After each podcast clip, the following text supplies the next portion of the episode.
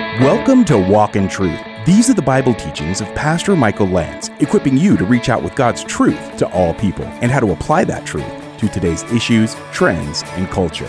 You can learn more about the program and our church when you download our free Living Truth app. Now, here's part four of Pastor Michael's teaching in Ephesians 6 10 through 13 about how to suit up for spiritual warfare. Ephesians chapter 6 tonight. And I mentioned to you that we're going to spend some time focusing on um, the armor of God. And this is the typical thing that we've seen in Sunday school, as we all know. And uh, we just started this, and we started at verse 10 with the words, Ephesians 6:10, finally be strong in the Lord. I mentioned to you that the word finally there has the idea of Paul concluding several layers of teaching about how we can be victorious in our Christian life. And the finally I mentioned is kind of the summing up. It's the coup de grace. It's okay, in addition to putting on the new man and the new clothing of the new man, and in addition to being filled with the Spirit, Ephesians 5:18, which is a command by the way, not a suggestion. It's be ye kept being filled with the Holy Spirit. You also have armor from God. It is a provision from your Father to you. And what he has provided to you is a covering. Uh, it, it's another metaphorical picture. It doesn't have anything to do with literal physical armor. It, it's not a literal sword or a literal shield. And we looked at Romans 13 and we talked about how in Romans 13 it's called the armor of light. And it, it is the opposite of the deeds of darkness or the deeds of the flesh. And we are called to put on the full armor of God. We are called to put on the armor of light.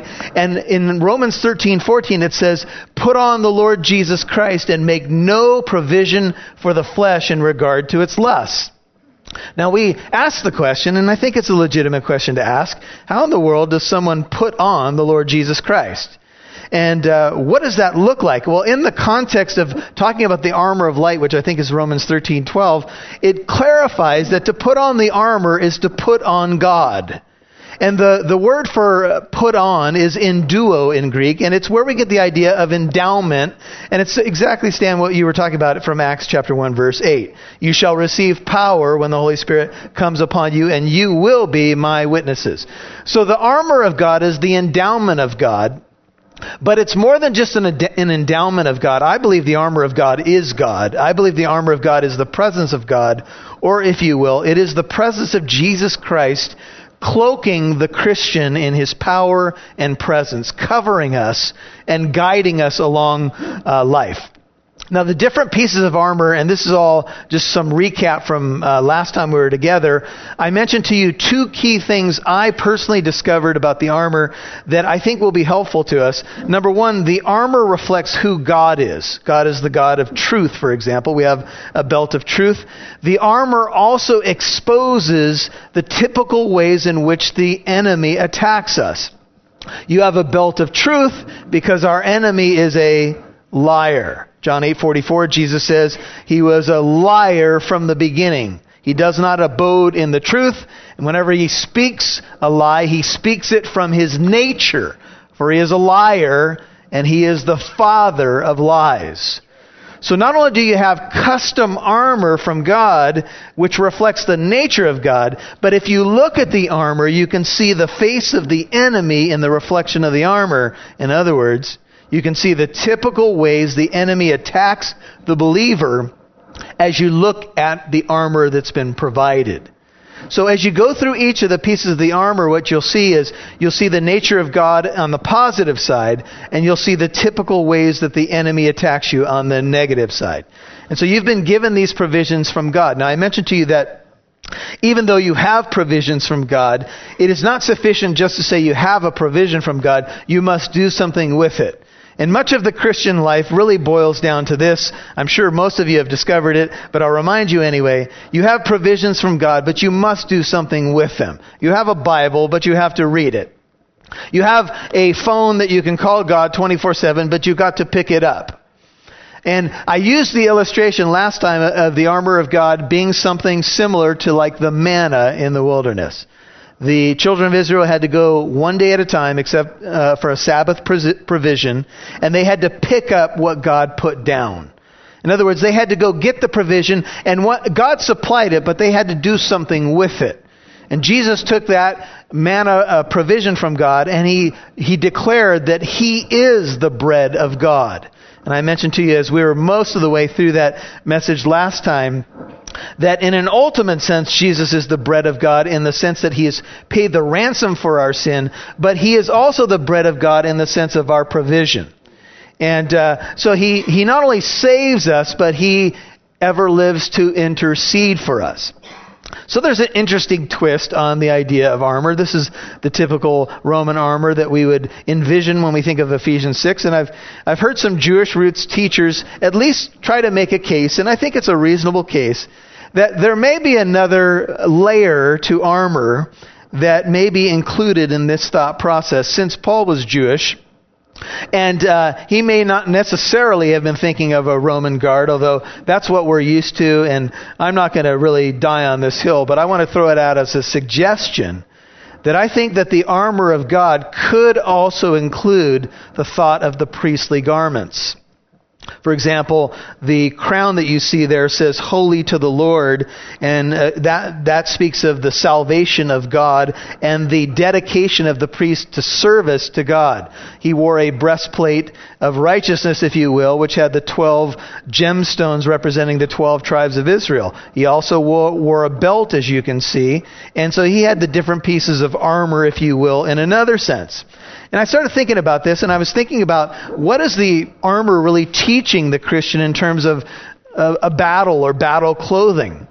I want you to skip ahead just for a moment and look with me at Ephesians 6 and look at verse 18. This is the seventh piece of armor.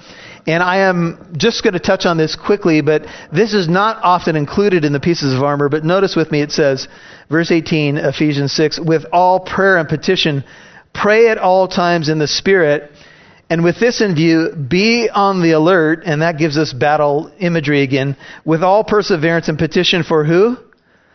For all the saints, and pray on my behalf. Now, if you think about the high priest's role, and you think about what he was arrayed in, his role was what? He was an intercessor. He represented the people to God and God to the people. And I think that one thing that we need to do to open up our scope in terms of thinking of armor and battle is that we are in this together. And it says in our seventh piece of armor that we're to make prayer and petition for all the saints. And sometimes when, when we think of the armor of God, we think of our solo walk with God. I got to put on the armor for me because I got to be equipped against that adversary that comes against me. And certainly that's legitimate and that's biblical. However, I think in Ephesians 6, Paul is talking about our battle collectively as well. You see, we don't serve in a solo army. We are the Lord's army. We serve together as the body of Jesus Christ. And part of what I think the, the text is teaching us is that we are to go into battle as intercessors to intercede for one another, and obviously to be making intercession in terms of our own walk with Jesus Christ. Now, as we think about the armor of God, we have looked at these verses, but let's just remind ourselves where we've been. We are instructed in Ephesians 6 verse 11 to put on Ephesians 6:11 the full armor of God. Why do we need it? That you may be able to stand firm against the schemes. I want you to notice that schemes is plural of the devil. There's our adversary. We explored him last time we were together. If you didn't, if you weren't here, you can go back and get the CD teaching. But we looked at who he is. He's a fallen angel. We looked at Isaiah 14. We looked at Ezekiel 28. We looked at some other passages that tell us a little bit about him and what he tries to do in our lives. And we talked about the fact that he's a deceiver, and we've we talked about the fact that he's a divider, and we talked about uh, in previous messages from this pulpit that he even caused a split in heaven, caused a third of the stars to bail on God, and we're surprised that churches split, right?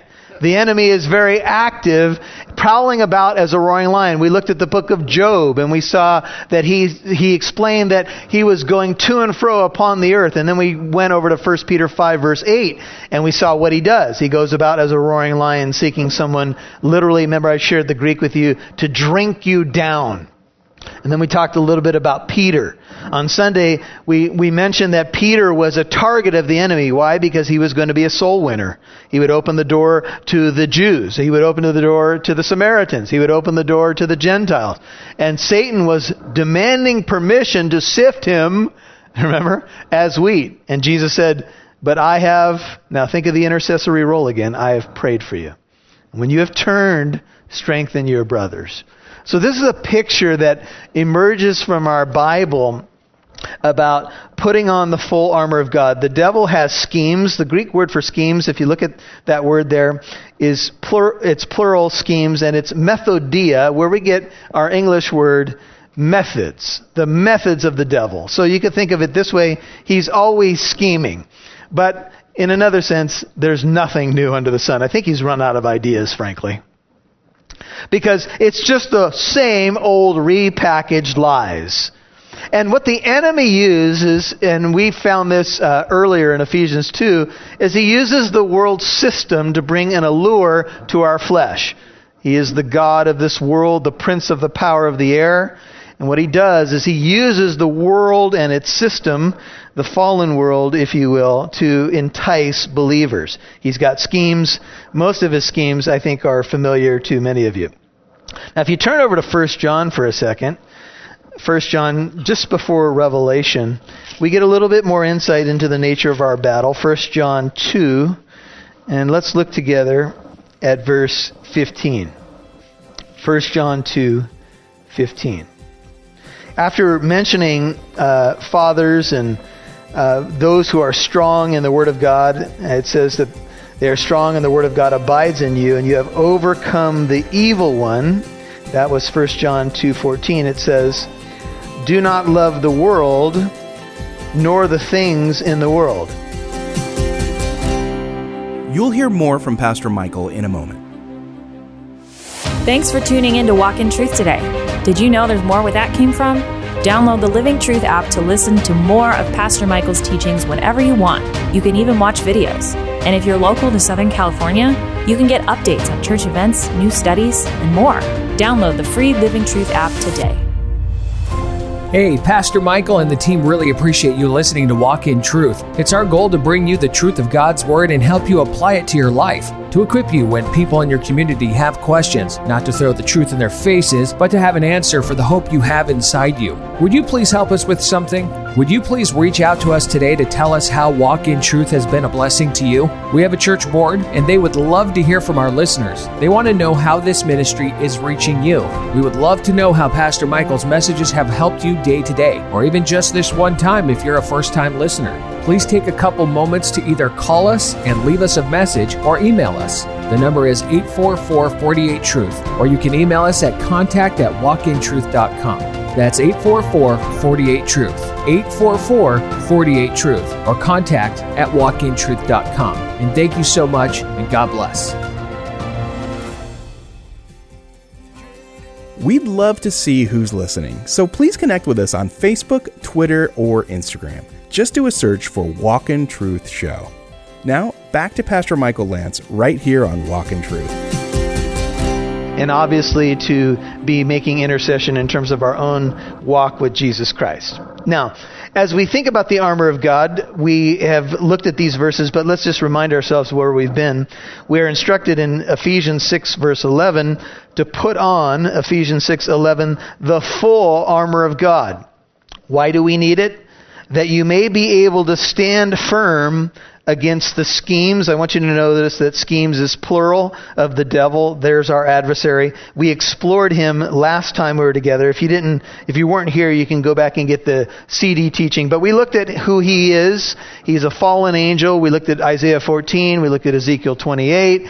We looked at some other passages that tell us a little bit about him and what he tries to do in our lives. And We talked about the fact that he's a deceiver, and we've we talked about the fact that he's a divider, and we talked about uh, in previous messages from this pulpit that he even caused a split in heaven, caused a third of the stars to bail on God, and we're surprised that churches split, right?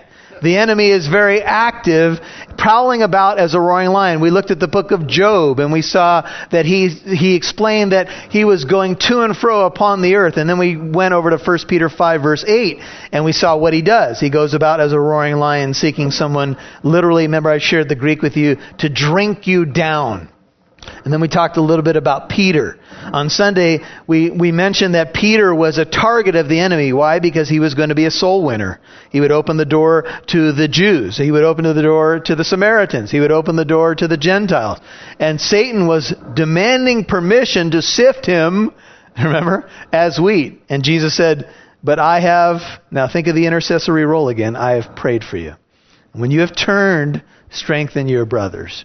So this is a picture that emerges from our Bible about putting on the full armor of God. The devil has schemes. The Greek word for schemes, if you look at that word there, is plur- it's plural schemes, and it's methodia, where we get our English word methods. The methods of the devil. So you could think of it this way: he's always scheming, but in another sense, there's nothing new under the sun. I think he's run out of ideas, frankly because it's just the same old repackaged lies. And what the enemy uses, and we found this uh, earlier in Ephesians 2, is he uses the world system to bring an allure to our flesh. He is the God of this world, the prince of the power of the air. And what he does is he uses the world and its system, the fallen world, if you will, to entice believers. He's got schemes. Most of his schemes, I think, are familiar to many of you. Now, if you turn over to 1 John for a second, 1 John, just before Revelation, we get a little bit more insight into the nature of our battle. 1 John 2, and let's look together at verse 15. 1 John 2, 15 after mentioning uh, fathers and uh, those who are strong in the Word of God, it says that they are strong and the Word of God abides in you, and you have overcome the evil one. That was 1 John 2:14. It says, "Do not love the world, nor the things in the world." If anyone loves the world, and I'm pretty sure the Greek word here is agape, if anybody loves the world, you can't serve two masters. The love of the Father is not in him. For all that is in the world, and here you have to think not of the physical globe, but think of the world system marching to the beat of Satan's drum. All that is in the world, three things mentioned here the lust of the flesh, the lust of the eyes, and the boastful pride of life is not from the Father, but is from the world. The source is put before us, and the source of these things is from the world. The world system appeals to these things in us, and this is giving us a little bit more insight into the nature of the battle. And so the world appeals to the lust of our flesh. Look at verse 16. It appeals to the lust of our eyes, and it appeals to our pride. These are the three primary areas where the world entices the believer. So we, we have a need in our body appetite. And we mentioned how the word flesh is sarx in Greek, and it speaks of, in, for our purposes, our fallen human nature and proclivity towards sin. Right? So something looks nice and we're drawn to it. And we mentioned that in the spiritual warfare category, the biggest thing that's really on display outside of the inter- intercessory thing that I just put before you is the idea of temptation. The enemy is a tempter. And he uses the world system to appeal to the lust of our flesh, things that you know would be in this case illegitimate. Remember we looked at Romans 13 it says make no provision for your flesh in regard to what? It's lust, not your legitimate needs. You need food, you need water, you need love, you need sexual intimacy if you don't have the gift of singleness in the context of marriage, blessed by God beautiful and right in that right setting. But, but when you have illegitimate lusts of the flesh, you are not to make any provision for them. And one of the things that you need to do not to make a provision for the lust of your flesh is to put on God's provision. to put on the full armor of God that you might be able to take your stand. See, here's an encouragement for you. This is verse 17. It says, And the world is passing away. Everything that looks so pretty now. And also its lusts, which are inherent in what it uh, provides to people. But the one who do, does the will of God, what happens? He abides forever. So this is the battle. Now go to all the way to the Gospel of John for a second. And I had mentioned to you that in the first four years of my Christian walk, I, I have to confess that I struggled mightily with many sins that I carried into that relationship with Christ. And one at a time, God was confronting me about those sins. And I had heard Christian people talk about the abundant life. and I was thinking, if this is the abundant life, uh, I don't get it, right? Because people were talking about this overflowing life. And, and I found something in John 10 10 that explained the, the battle. And it's just in one verse, but take a look at it with me. It says, The thief comes only to steal and kill and destroy. I came that they might have life and might have it abundantly or have it to the full. See, there's two halves of the verse. We normally talk about the abundant life, but we don't often talk about the first half of John 10, verse 10. It says, There's a thief, and what does he come to do? He comes only, this is his sole purpose, to steal and kill and destroy. But by contrast, Jesus says, I came that they might have life, here, true life, eternal life, and might have it abundantly or might have it to the full, or might have it overflowing. I am the good shepherd. The good shepherd lays down his life for the sheep. So here's the question Are you experiencing the abundant life? Is it possible to have an abundant life in Christ? Yes. Jesus says that's why he came to provide you an abundant life. He wants to bless you. And I mentioned to you that armor is really for one thing. And what is the one thing armor is for? It's for protection. He wants to bless you. He wants to keep you supported and protected and keep you blessed and overflowing in your Christian life. This is why God has provided the armor to his people. So return, if you would, to Ephesians chapter 6. And we're going to jump in to the armor. But before we do, we'll talk about a few things that we closed with last week. And we'll only look at the belt of truth tonight. But let's go back to verse 12 because I just touched on this last time. In Ephesians 6:12 it says, "For our struggle." Uh, Paul doesn't say my struggle. He doesn't say your struggle. He says what? Our struggle. Now, I had mentioned the army imagery and that we're all in the battle together. So this is our struggle. And we ended last week, and I said to you, it would be good for us all to just confess right now that the Christian life is a struggle. I, I don't hesitate saying that because that's what my Bible just said.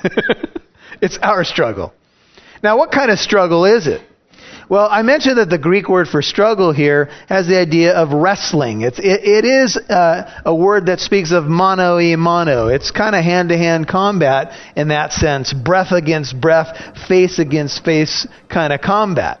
That's the imagery that's coming up here. But it is our struggle, so we don't have to do it alone. And of course, ultimately, we, ha- we have God and that's all we need. But it's our struggle, and it's not against flesh and blood. Now, sometimes when I read that, I mentioned to you last time, I say, Paul, are you sure? Because flesh and blood, blood is people. And it sure seems that most of my struggles are with people. Right? I mean, I don't know. Sometimes I sense the spiritual battle a little bit more intensely, maybe like you do. But for the most part, most of my problems seem to be with people. Why is that?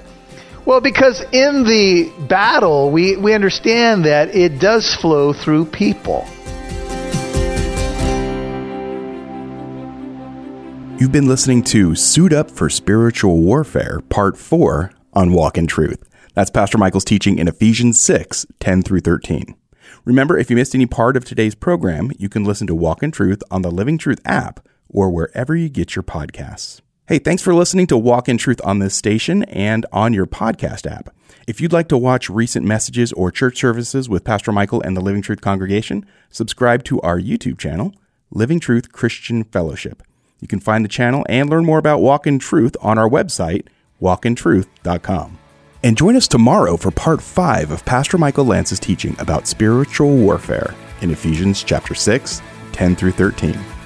I'm Mike Massaro. Thanks for listening to Walk in Truth. Our goal is to equip you to reach out with God's truth to all people.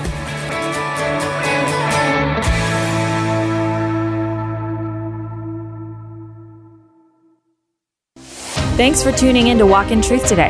Did you know there's more where that came from? Download the Living Truth app to listen to more of Pastor Michael's teachings whenever you want. You can even watch videos. And if you're local to Southern California, you can get updates on church events, new studies, and more. Download the free Living Truth app today. Hey, Pastor Michael and the team really appreciate you listening to Walk in Truth. It's our goal to bring you the truth of God's Word and help you apply it to your life, to equip you when people in your community have questions, not to throw the truth in their faces, but to have an answer for the hope you have inside you. Would you please help us with something? Would you please reach out to us today to tell us how Walk in Truth has been a blessing to you? We have a church board, and they would love to hear from our listeners. They want to know how this ministry is reaching you. We would love to know how Pastor Michael's messages have helped you day to day, or even just this one time if you're a first time listener. Please take a couple moments to either call us and leave us a message or email us. The number is 844 48 Truth, or you can email us at contact at walkintruth.com.